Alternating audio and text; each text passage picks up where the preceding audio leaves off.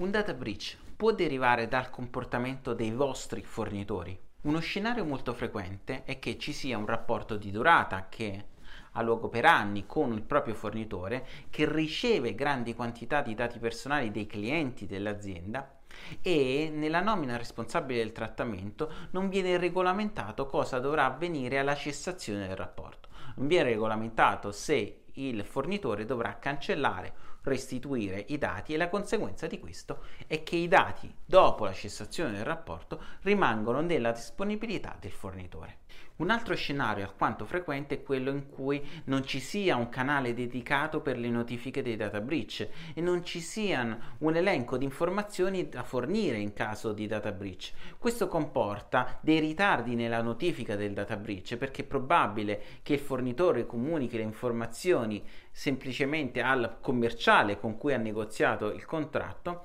oppure fornisca delle informazioni che non sono sufficienti per consentire al titolare del trattamento di valutare la portata del data breach. Terzo scenario è quello in cui manca una nomina responsabile del trattamento o ancora peggio c'è un'incertezza tra le parti rispetto ai ruoli come titolare o responsabile del trattamento e quindi le responsabilità di ciascuna delle parti. Le azioni da adottare sono quindi la sottoscrizione tra le parti di una nomina al responsabile del trattamento che tra gli altri dovrà prevedere numero 1 la cancellazione dei dati alla cessazione del rapporto oppure la restituzione dei dati al eh, titolare del trattamento qualora richiesti da quest'ultimo. Numero 2 un indirizzo email dedicato per le notifiche dei data breach con una specifica tempistica entro la quale deve avvenire questa notifica e con un form che dovrà indicare la tipologia di informazioni da fornire